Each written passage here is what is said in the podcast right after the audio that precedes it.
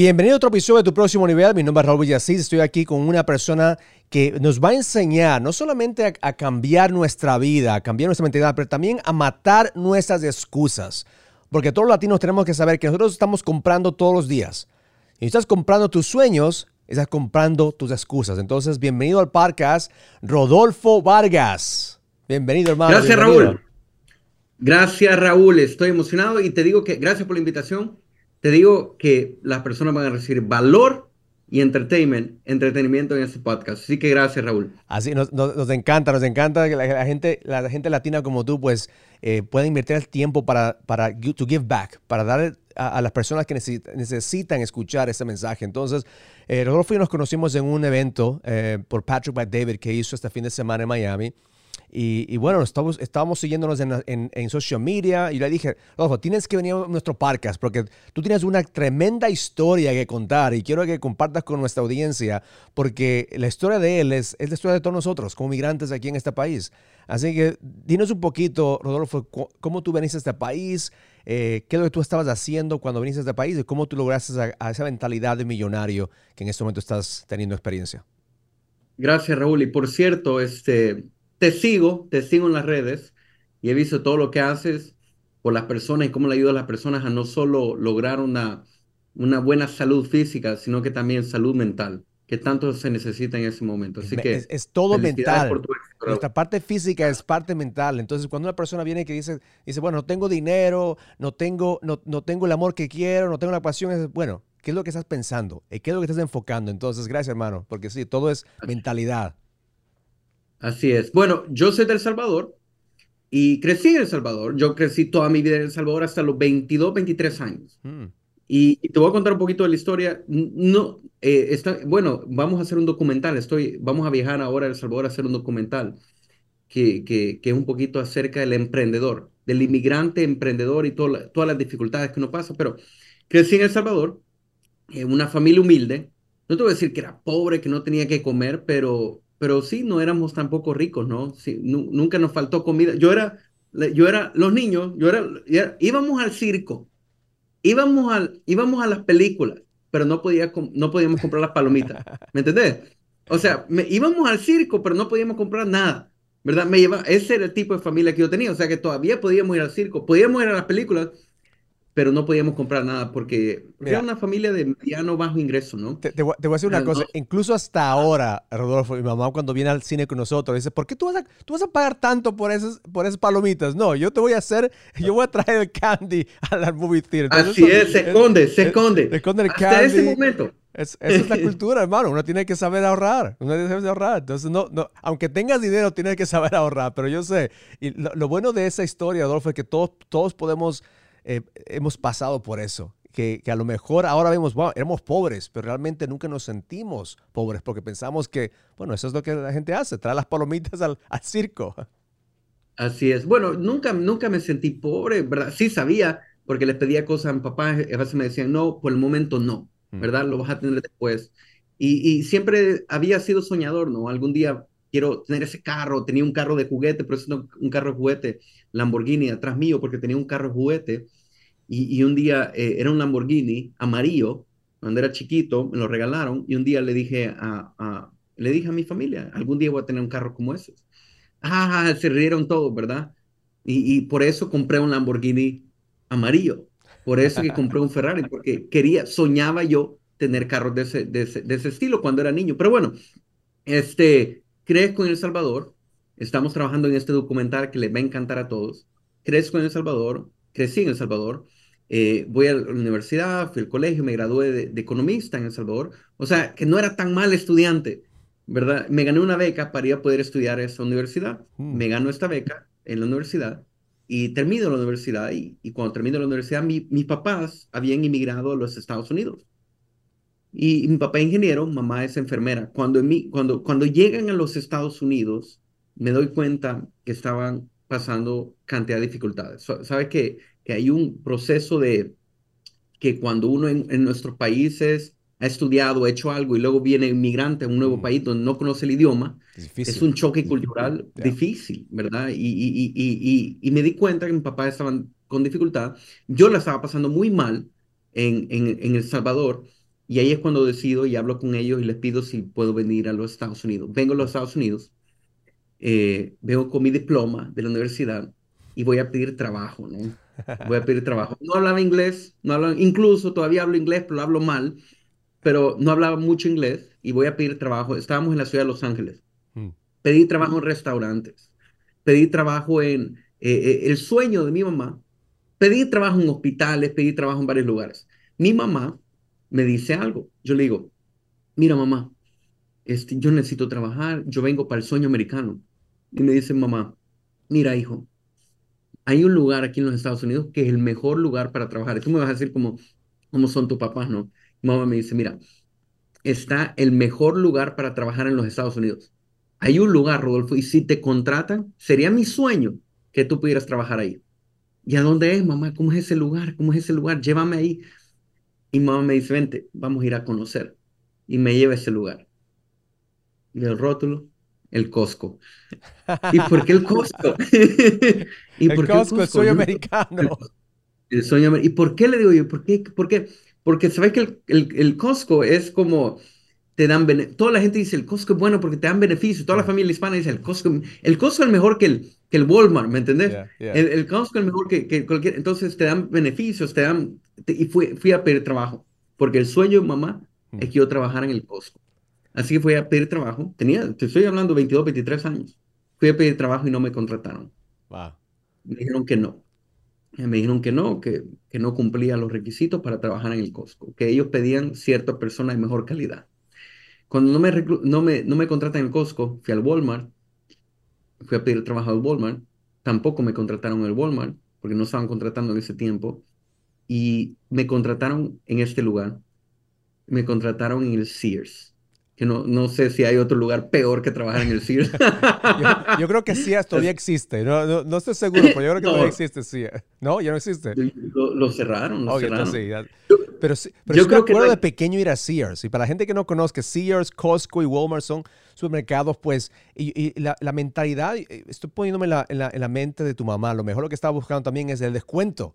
¿Verdad? Si trabajas en un Costco, te dan un descuento, ¿verdad? O trabajas en Sears, un descuento. A veces nosotros como latinos estamos pensando siempre en el descuento y trabajamos gratis. Porque me acuerdo que yo trabajaba cuando yo tenía 21 años, yo también trabajaba en retail, yo trabajaba para una compañía de, de, ropa pero cada vez que me daban el cheque yo debía más que lo que me pagaban, porque me endeudaba, estaba siempre comprando y estaba siempre en deuda. Te daban buenos descuentos, te daban buenos descuentos. Estaban muy buenos descuentos. No, mamá, yo pienso que mi mamá buscaba, mi mamá lo que quería, mi mamá tiene la mentalidad, incluso mi papá también, de trabajar en un lugar donde tener los beneficios, ¿no? Mm, tener, un, tener un salario al final de la semana, al final de la quincena, y no importa cuándo trabajes, es la mentalidad de empleado. Eh, eh, yo fui entrenado para ser un excelente empleado. Mm. Nadie me entrenó para ser un excelente emprendedor. Somos, yo er, soy un excelente empleado. ¿Verdad? Para eso me enseñaron, para trabajar para alguien. Fui a pedir trabajo al Sears y me contrataron, yo era guardia de seguridad, eso es lo que era, un security guard. Yo era el security guard del mall. No sé si has visto la película Mall Cop. Mall yeah, that was you. Ese, es tú, Mall Cop. Ese, era. con el flashlight. con el flashlight. Ese, era yo. En, y, luego, en el año 2009, eh, tengo la oportunidad de conocer, tú lo conoces, ¿verdad? Conocí a Patrick David cuando Patrick tenía 30 años. Yo tenía 25, 25, 26 años, conozco a Patrick Bet David y Patrick empieza la compañía. Él es, él dice, él, él, nos pone en una reunión. Yo, yo trabajaba con él en la otra compañía donde él estaba, lo conocí. Y él hace una reunión, tenía como un mes, dos meses, estaba trabajando ahí con él. Y él hace una reunión, estilo película de, de, Facebook, ¿verdad? Tipo película de Apple Computer, donde tenés a Steve Jobs, tenés a Mark Zuckerberg, y, Patrick hace una reunión y dice, miren, vamos a empezar esa compañía, probablemente vamos a fracasar, probablemente no va a funcionar. Todos nosotros teníamos 25, 26 años. Hmm. Eh, eh, o sea, y Patrick era el mayor, tenía 30. De ahí todos teníamos 25 años, éramos unos, yo un inmigrante, más o menos le entendía a Patrick, todos éramos minorías, no había nadie ahí de, de escuelas, de universidades, nada de eso. Patrick dice, vamos a vender seguros y vamos a hacer la compañía de seguros y servicios financieros, financieros más grandes del mundo, nos dice. Mm. Y le creímos. Un día nos dice, vamos a ser internacionales, vamos a tener 500 mil personas trabajando con nosotros. En ese tiempo teníamos 66 personas, 30 full time, 66 total part time. Éramos vendedores. Mm. Y, y, yo le creí. Empecé a trabajar con él. De esas personas solo quedamos cinco. A mí me dio equity en la compañía. Son cinco cofundadores de la empresa. Y, y, crecí. Fui eh, las personas eh, fui de, de ganar 17 mil dólares al año a ganar cientos de miles de dólares al mes y, y, poderle ayudar a las familias, ¿no? Y tener la historia, ¿no? Muchos pocos latinos hemos logrado cierto tipo de tener nuestra empresa. Bueno, muchos latinos exitosos, ¿verdad? Pero este, a veces no nos dan la oportunidad. A mí me la, me la dio la oportunidad un iraní. ¿Verdad? Tú lo conoces, eres amigo de él. Y así fue como nos conocimos tú y yo, ¿verdad? es, Pero eso es un poquito la historia. Es increíble porque tú fuiste de, fuiste de mall cap a millonario. de, mall cap a millonario. Ese va a ser el, el title de, este podcast, de mall cap a millonario. De mall cap a millonario. Nunca se me hubiera ocurrido. Fíjate que estoy trabajando, estoy trabajando en un, eh, en un, este, en un programa ahorita. No un programa, eh, en un, un folleto. No es un libro, es un folleto, algo que las personas lo pudieran leer. Y, y hablo eh, eh, eh bien interesante lo que estaba mencionando antes del podcast, de las mentalidades, cómo cambiar los hábitos para... para, para el, el tema es cómo hice mi primer millón de dólares. Exacto. Y, y, eso es lo que yo quiero que tú compartas en esto, porque en, el proceso del molcap, yo quiero que regresemos a la historia del, del, mentalidad, porque me imagino que en ese momento, haciendo de 6 mil dólares al, al año, sobreviviendo, como decimos aquí nosotros, pues estabas pensando en oportunidad. Pero como tú dices, tú, eres tú fuiste un buen empleado a ti te entrenaron para ser un buen empleado. Yo creo también que un buen emprendedor es un, buen empleado. Si tú no puedes ser un buen empleado, tú no puedes ser un buen emprendedor, porque el work ethic, esa ética de trabajo, eso te va a ayudar en el futuro para, crear tu empresa. Entonces, tú estabas buscando, en ese momento, tú estabas buscando oportunidad, tú sabías que eras eh, em, eh, em, emprendedor, tú o solamente alguien que te contactó para vender seguros. ¿Tú estabas buscando o la oportunidad te buscó a ti? La oportunidad me encontró no te voy a mentir. Bueno, mis papás, yo estaba en El Salvador, estaba, eh, yo tenía mi novia, que hoy es mi esposa, la fui a ver a El Salvador. Y cuando la estaba viendo en El Salvador, fui a verla, era mi novia, ¿no? Y fui a El Salvador y mis papás fueron a una reunión. Hmm. Mi papá y mi mamá fueron a una reunión a la oficina de Patrick Beth David. Y mi papá le gustó. Pero resulta que mis papás van a la reunión y le gustó, pero dijeron, esto no es para mí esto no, no, me, no, va a ser para mí. Claro. Entonces, cuando yo llegué a El Salvador, mi mamá me llama. mamá, o sea, la misma historia que me dijo que fuera el Costco, me dice, mira, hijo, este, fuimos a una reunión de esas cosas de seguros, no es para nosotros, pero probablemente va a ser para ti. Mm. Entonces, bueno, vamos a ir a ver, yo siempre, vamos, curioso, ¿no? Entonces, eh, al, al, cuando regreso, uh, yo le digo, papá, ¿y dónde es? Me dice, me dan la dirección, me voy yo solo y me voy este, a, conocer la oficina. Y llegué sin que me invitaran. Llegué y ahí para ver quién estaba ahí, voy al frente, nadie me conocía, nadie sabía quién era. Gracias a Dios la persona que estaba enfrente sabía hablar español, se llamaba Verónica, y llego ahí, Verónica, y, mira, ¿y qué tú haces aquí? Pues nada, solo me dijo un papá que viniera a ver, que parece que están contratando acá, y así fue como llegué a la oficina de padre, ¿verdad?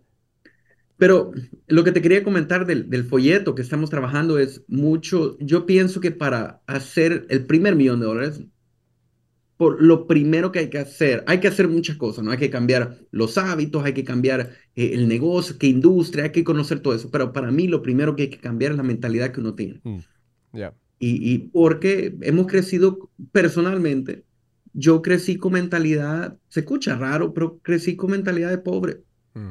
¿Verdad? Crecí con mentalidad de, de pobre, no crece, con, mentalidad de, de, mediano ingreso, nunca uno crece con mentalidad de, de saber invertir. Tenemos esa mentalidad de todo tiene que ser en pequeño, traemos esa mentalidad de yo tengo que hacerle trading o tengo que cambiar horas por ingreso. Mm. En vez de pensar en resultados, en vez de pensar en ventas. Mi industria, bueno, tú también estás en ventas, todos estamos en ventas, todas las personas que son empresarios tienen que aprender ventas. En, en mi familia, o donde, como yo crecí, vemos las ventas de menos. Mm. Ay, viene el vendedor, este no sirve, este vendedor. E, e, él, él, él, no tiene profesión. Y las ventas, aprender ventas, es una profesión. O sea, traemos esa mentalidad. Es, la mejor profesión. Yo digo a mi, hijo, mi hijo tiene 16 años, digo, si que tú aprendes a vender, nunca vas a estar pobre, porque todas las compañías necesitan vendedores, necesitan mercadeo. Incluso cuando yo comencé mi, compañía de bienes raíces, eh, yo siempre digo, a lo mejor la gente que me escucha este podcast ha escuchado esta historia mil veces, pero voy a decir otra vez por si acaso alguien nuevo está en este podcast. Me dieron un libro, mi mentor, uh, Rodolfo, me dio un libro, me dijo, en este libro te voy a enseñar cómo, cómo ser millonario. Entonces yo estaba nuevo en bienes raíces y dije, bueno, I can't wait to read this book. No, no puedo esperar llegarme a la casa a, leer este libro. Entonces él viene y me da el libro y eran las páginas blancas de White Pages. Dice, comienza a llamar a la gente de ahí. En este libro, si tú llamas a toda la gente en este libro, que es White Pages, son los, la, guía telefónica, entonces yo llamé a todas las personas al principio para que compren nuestros productos. Y, y, eso, y eso me enseñó a mí a, no tener miedo, a no tener excusas. Entonces, ¿cuál fue ese momento para ti? Porque me imagino que no, que cuando comienzas a vender seguros, pues tú no tenías experiencia vendiendo seguros. yo yo he, pasado el examen de bienes raíces y estaba tomando un examen de, eh, reciente de, de, seguro y eso es duro. O sea, eso no es fácil. vender seguros, eso no, es, eso no es como que tú dices, bueno, voy a vender seguros y ya está. No, eso tienes que saber eh, lo que estás haciendo. Entonces, ¿cómo, ¿cuál fue las excusas que tuviste tú que sobrepasar? Para poder llegar a tener, a tener ese éxito? Porque imagino que también la gente alrededor tuyo te dijo, bueno, que nadie en tu familia ha vendido seguros. ¿Qué más, Rodolfo? ¿Qué tú vas a hacer? Tienes que, vete a Costco, vete a Walmart, en vez de estar ahí perdiendo tiempo aprendiendo de seguros.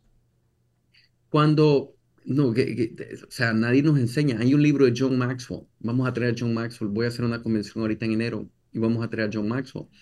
John Maxwell tiene un libro que se llama Failing Forward. se ha escuchado hablar de este libro, Failing Forward en el libro Failing Forward dice, los líderes, las personas tienen que aprender a fracasar. Hmm.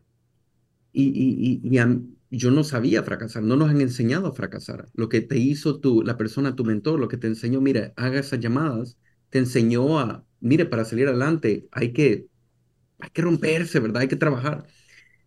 Cuando, cuando uno va al colegio, cuando uno va a la universidad, eh, no nos enseñan, ¿qué nos enseñan en la universidad? ¿A quién reconocen en la universidad? En la universidad, en el colegio, reconocen a la persona que da respuestas. Mm. Nos dan un examen, nos dan preguntas y le dan respuestas. Entonces, reconocen a la persona que responde, a la persona que contesta correctamente. En la vida no es así, en especial en la vida de, la, de los negocios, en la vida de las ventas. El que gana no es el que contesta, el que gana es el que pregunta. Mm. El, que, el que hace más preguntas. Cuando eh, cuando uno va a la universidad, si uno hace preguntas, ya deje de preguntar, no pregunte, solo conteste, solo aprende, solo pase el examen y conteste. Entonces no nos enseñan a preguntar, no nos enseñan a fracasar, no nos enseñan eh, en ventas. En ventas cualquiera puede aprender ventas, cualquiera puede correr un negocio, pero es duro. Van a haber personas que nos van a decir que no. Y ese tiene un efecto en, en, en el ego de uno, ¿no? Cuando, cuando empecé, tu pregunta, cuando empecé con eso de, la, de las ventas, fue algo duro, ¿no? Eh, el, ego. Ah, me dicen que no si tengo un buen producto, tengo algo bueno. No, no me interesa. No, no, no. Pero uno aprende, uno aprende que si, que tanto no, alguien me va a decir que sí. Uno aprende también que uno no sabe. Uno cree que uno va a ir a aprender. Eso de la venta es un esquío, algo que se puede aprender, que uno no sabe, que si uno aprende lo que hay que decir, o uno aprende las preguntas que hay que preguntar, las personas le van a decir que sí. Es decir, yo pienso que no nos han enseñado a fracasar. Imagínate que tuviéramos una clase de fracaso. Bueno, tú, tú le enseñas a la persona a estar en forma, ¿no? También, el, todos los días, si, uno va al gimnasio, hace pesas, uno fracasa. ¿Verdad? Estamos levantando pesas. Si uno está haciendo pesas y no le duele, no hace esfuerzo, no funciona la pesa, no cambia el músculo. El músculo solo cambia cuando, cuando fracasa el músculo, hmm. cuando se vuelve a regenerar. Así que no, pienso yo que no, tenemos que enseñar a las personas a fracasar. Hmm. Tenemos que enseñar a las personas a, es ok, está bien si alguien te dice que no, no te vas a morir. A veces yo hago una clase y yo le digo, a la gente, no te vas a morir con que alguien te diga que no. Mm. No has perdido nada, al contrario, has ganado, ¿verdad? Pero al principio, sí. ¿Sabes cuánto hice al principio cuando empecé esto de los seguros el primer año? ¿Cuánto crees? ¿Sabes cuánto hice? 900 dólares. El primer año. Estabas haciendo más dinero en, en, en, Sears como Molcap. Claro, el segundo año hice 10 mil dólares. ¿Cuáles son las excusas que, a lo mejor tú tenías en tu mente en ese momento que tú dices, bueno, voy a justificar eh, giving up, voy a justificar a lo mejor eh, solamente dedicarme a, mi trabajo? ¿Cuál fue la excusa que tuviste que matar para poder sobrepasar eso? Una, una, de, las, una, una de las excusas que tuve, eh, una vez yo fui a platicar con una persona de la empresa y como no podía inglés, ¿verdad? Era malo en inglés, ¿verdad? Ojalá alguien me escuche, ¿verdad? Y que no habla mucho inglés como yo. Y yo le dije a esa persona, mira, yo no puedo hacer este negocio porque no hablo inglés. Mm. Y esa persona me dijo, sí, tenés razón, tenés razón, ¿verdad? Mejor enfócate solo en hablar español. Oíste la respuesta mm. que me dio esa persona. Ok. Luego fui a hablar con Patrick. Patrick. Gracias a Dios, Patrick habló conmigo ese día. Patrick, este, mira, no puedo inglés. Yo creo que este negocio no es para mí porque muchas cosas en inglés y yo solo hablo español. Muchas cosas en inglés. ¿Sabes qué me dijo Patrick? ¿Qué edad tiene Vargas? Patrick siempre me ha, me ha hablado conmigo como que es militar, ¿no? ¿Cuántos años tiene Vargas? 26. How old are you? 26. ¿Ok? ¿Y, ¿y por qué no aprendes? Y yo, ¿por qué no aprendes? Anda a aprender. Si tú puedes aprender, no, de ahora en adelante solo quiero que hables inglés aquí, incluso con los hispanos solo quiero que hables inglés. Así me dijo Patrick. Anda, aprende. Mm. Así me dijo. ¿Sabes qué, qué, la ventaja de trabajar con, que, que la, así como yo trabajé? Eh, él no se comió mis excusas. Mm. Es necesario. Nunca. Es necesario tener un mentor, es necesario tener gente que no, que no compren tus excusas. No me eh, la compró. Una, unas camisetas, no sé si has visto mis camisetas, que dice fuck excuses. Yo tengo una camiseta que dice fuck excuses. Eh, uno de los entrenamientos que hacemos nosotros aquí en, el programa The Edge, tengo empresarios que vienen, de, incluso tengo un bootcamp la próxima semana. Tengo como empresarios que tienen compañías grandes que vienen y lo, lo que ellos están tratando de buscar aquí en esta experiencia, Rodolfo, es cómo puedo matar todas esas excusas que me está parando de no tener el éxito que, que tengo. Porque una de las cosas también que, yo estoy escuchando de ti es, eh, tenías gente alrededor tuya que te decía, no, habla, aprende inglés, aprende a hacer eso, aprende a ser mejor vendedor. A veces como, como hombres no tenemos esa gente, especialmente cuando tienes más éxito y tienes más éxito, pues es mucho más fácil comprar excusas o comprar a gente que te diga, oh, sí, sí, no tienes que hacer eso. No tienes que hacer otra cosa. Yo estuve en el teléfono hace, hace 10 minutos con un, un, empresario que tiene dos restaurantes que está haciendo un millón de dólares en cada restaurante. Y él se cree que ha llegado al top. Y cuando digo, mira, tú no has hecho nada, hermano, todavía, todavía hay muchísimo más. Y tienes sobre 37 años, todavía hay muchísimo más para ahí. Está deprimido, eh, está tomando todos los días. Entonces, no importa cuánto dinero tú tengas, siempre hay otro nivel. Por eso este parque es tu próximo nivel, porque tú tienes que saber cuál es tu próximo nivel. En el momento que tú has llegado a ese nivel, tienes que crear otro nivel más y otro nivel más y otro nivel. ¿Cuál ¿Sabes cuál es el último nivel? Cuando tú te mueres. Y cuando tú estás muerto, ya es, ese es el nivel final. Y incluso ahí, a lo mejor, depende de lo que tú creas, ahí comienza tu otra vida o comienza tu experiencia. Hay otro nivel también en el cielo con Dios. Entonces, nunca te des, des por vencido, no importa lo, lo que mal, qué tan mal estás pasando en este momento por tu, por tu compañía, por tu, eh, con, tu, con tu matrimonio, con tu salud. Siempre alguien que tiene menos que ti y ha comprado sus resultados en vez de sus excusas. Y está escuchando Siempre este hay alguien con, con, esa dificultad. Siempre y ya ganó esa persona.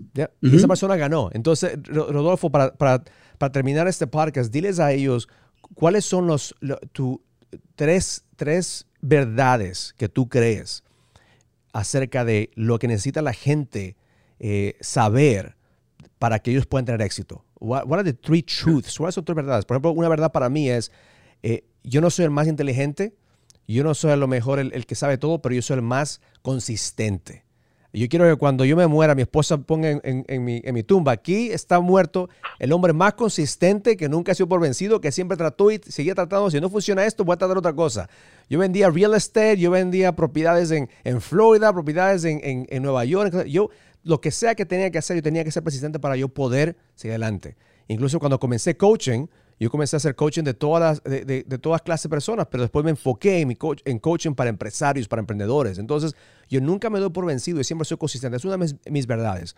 ¿Cuáles son tres verdades para ti que tú puedas compartir con, el, con la audiencia aquí para que ellos sepan que no importa lo que, donde tú vengas o quién, quién tú eres, Si tú sigues esas tres verdades, tú puedes tener éxito. Te digo tres, de, aquí que te digo tres que yo creo. Número uno, yo creo en la transformación. Mm. Yo creo en la transformación. Yo hice, yo tuve una plática, por eso me gustan las personas que hacen ejercicio, por eso me gustan las personas que, que, hacen físico-culturismo. Una persona que hace físico-culturismo cree en la transformación. ¿A qué me refiero con eso? Esa persona se puede engordar. ¿Y qué es lo que hace para regresar? Hace dieta, hace ejercicio y regresa. ¿Qué pasa cuando uno mira a una persona que hace físico-culturismo y uno los mira gordas? Mira, está gordo. Y dos meses después tiene todo el six-pack, ¿sí o no? Hmm. Entonces, yo creo, incluso la persona está súper delgada, súper delgada, y, o, ya has visto, ya visto Christian Bale, cuando hace Christian Bale, el actor, que hace Batman, que hace la otra película, que hace está gordo, está delgado. Yo creo en la transformación de la mente. Yo creo en eso. Yo creo en la transformación. Hay personas que no creen en la transformación. Hay personas que dicen, ya estoy gordo, toda mi vida voy a ser gordo. Estoy pobre, toda mi vida voy a ser pobre. No hablo el idioma, nunca voy a poder hablar el idioma. No importa la edad, no importa la que la persona tenga, la persona tenga o no tenga, no importa el estado físico, yo creo en la transformación, 100%. Si un día yo creo en eso y lo tengo tan cerca, yo, no soy bueno para la venta, usted puede aprender. Yo no soy bueno para hacer podcast. Usted puede tener un podcast. Va a haber una audiencia que le va a encantar su podcast. No todo el mundo, pero va a haber unas personas que le va a encantar su podcast. Yo creo en la transformación. Número dos, escribí aquí. Yo creo que hay que fracasar pronto. Mm. Por eso me gustan los negocios. Fracase lo más rápido posible. Fracase, si va a hacer algo, o sea, trátelo y fracase rápido. que no tenga miedo a fracasar, no tenga miedo que, la, que las cosas le salgan mal. Usted puede, usted va a fracasar de todos modos. El, el peor fracaso es no tratar. Mm. Es el número dos. Y número tres, yo puse aquí una de las cosas que, que, que, que yo creo y que eso es, lo puedes ver espiritual, lo puedes ver este, en los negocios. Yo pienso que hay que soñar. Mm. Y yo me voy a dormir en la noche y yo sueño. Yo me despierto en la mañana y yo sueño. Mm. Rodolfo, tú solo nos quieres soñar. Tú solo nos quieres vender el sueño. Hay personas que me dicen así, Rodolfo, tú solo hablas de sueños. Bueno, este, cuando vengo a la oficina donde yo estoy, tengo una oficina, ahorita, ahorita tengo una oficina como de 10 mil pies y en noviembre me voy a mudar a una como de 25 mil pies, o sea, vamos creciendo. Y yo veo, hay un edificio a la par de mi oficina que es como de, como de seis pisos. Entonces yo sueño, un edificio, un edificio de calidad, de, de vidrio, todo de vidrio, todo, todo, todo. Un edificio de, estoy en Houston, de petróleo, ¿no? Tiene el nombre de, de, la, de la compañía de petróleo. Yo le digo, algún día yo voy a tener un edificio como ese, muy pronto. Algún día si tú ves eso, yo no, yo no, hay, hay personas que sueñan con tener un Lamborghini. Hay personas que sueñan con tener un Ferrari. Hay personas que sueñan con ser el dueño de Ferrari, mm. Que ser el sueño de Lamborghini. Diferente, ¿no? Hay personas que, que, sueñan con, con, con, con quizás tener algo, no, ser los dueños de algo. Como cuando uno mira la película de Selena. Ya visto la película de Selena, ¿no? que dice que no le creían, va a comprar, va a comprar, no me acuerdo, va a comprar una, un vestido, le dice, ah, ¿tú vas a comprar acá? Sí, sí, sí, voy a comprar. O cuando ves la película de Batman, y dice que, que lo quieren tirar a la piscina, que lo quieren sacar del, del, del, del, hotel, y dice, y ahora su chequera. Y compra el hotel. Es mío, ahora. ¿A qué me vas a decir? Ahora el hotel es mío.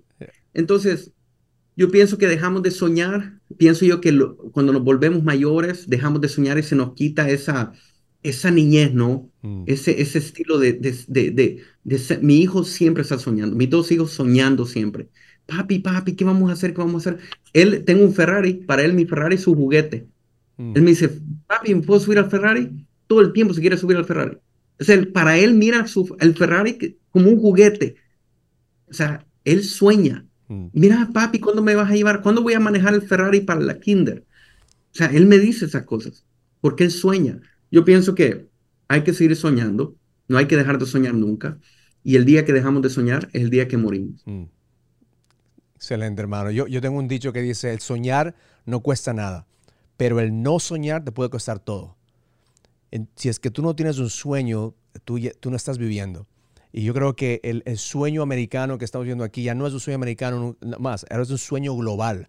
Porque no solamente porque estás aquí en este país puedes, puedes tener los sueños realidad. No, tienes que, en cualquier país que tú estés escuchando este, este parque, escucha esto, tienes que soñar. Porque en este momento el soñar te puede dar una oportunidad de poder encontrar esa, e, ese, ese valor que tú tienes. A veces nosotros no hacemos lo que queremos hacer porque no creemos que tenemos valor. Y yo quiero que tú escuches de, dos inmigrantes en este momento que están haciendo sueño americano, dos migrantes que yo sé que eh, Rodolfo a lo mejor muchas veces te dijeron que tú no valías. Casco te dijo que tú no valías. Walmart te dijo que tú no valías. Pero tú encontraste tu valor para poder compartir ese valor con el mundo. Y es la razón que tú estás aquí. Y yo sí, sí creo que Dios nos ha puesto a todos nosotros en un camino para nosotros poder compartir esa luz, compartir esa oportunidad y compartir la, oportunidad de, saber que nosotros podemos hacer todo lo que nosotros podemos soñar siempre y cuando tengamos el work ethic. Como migrantes tenemos esa edge. Como migrantes sabemos que tenemos que, que seguir adelante. Entonces, eh, hermano, un placer tenerte aquí. Eh, espero continuar nuestra relación y, a lo mejor que tú vengas a un evento que vamos a poner aquí en tu próximo nivel el próximo año para que nos, eh, nos encuentres en, la, en, el stage la gente que quiere conectarse contigo, pues te siga, te siga los, en, en tu YouTube, que te siga en tu Instagram. Vamos a poner todos tus social media links aquí en este video. Y muchísimas gracias, hermano. Gracias, a ti por la invitación, Raúl. Y, y, si nos escuchan, sigan a Raúl. No se imaginan el valor que trae Raúl a las personas, en especial a los empresarios, y que son hombres, ¿verdad? Para todas las personas, pero no se imaginan el valor que trae Raúl. Así que síganlo y muchas gracias, Raúl. Excellent. Learn it, live it, experience it. Love life.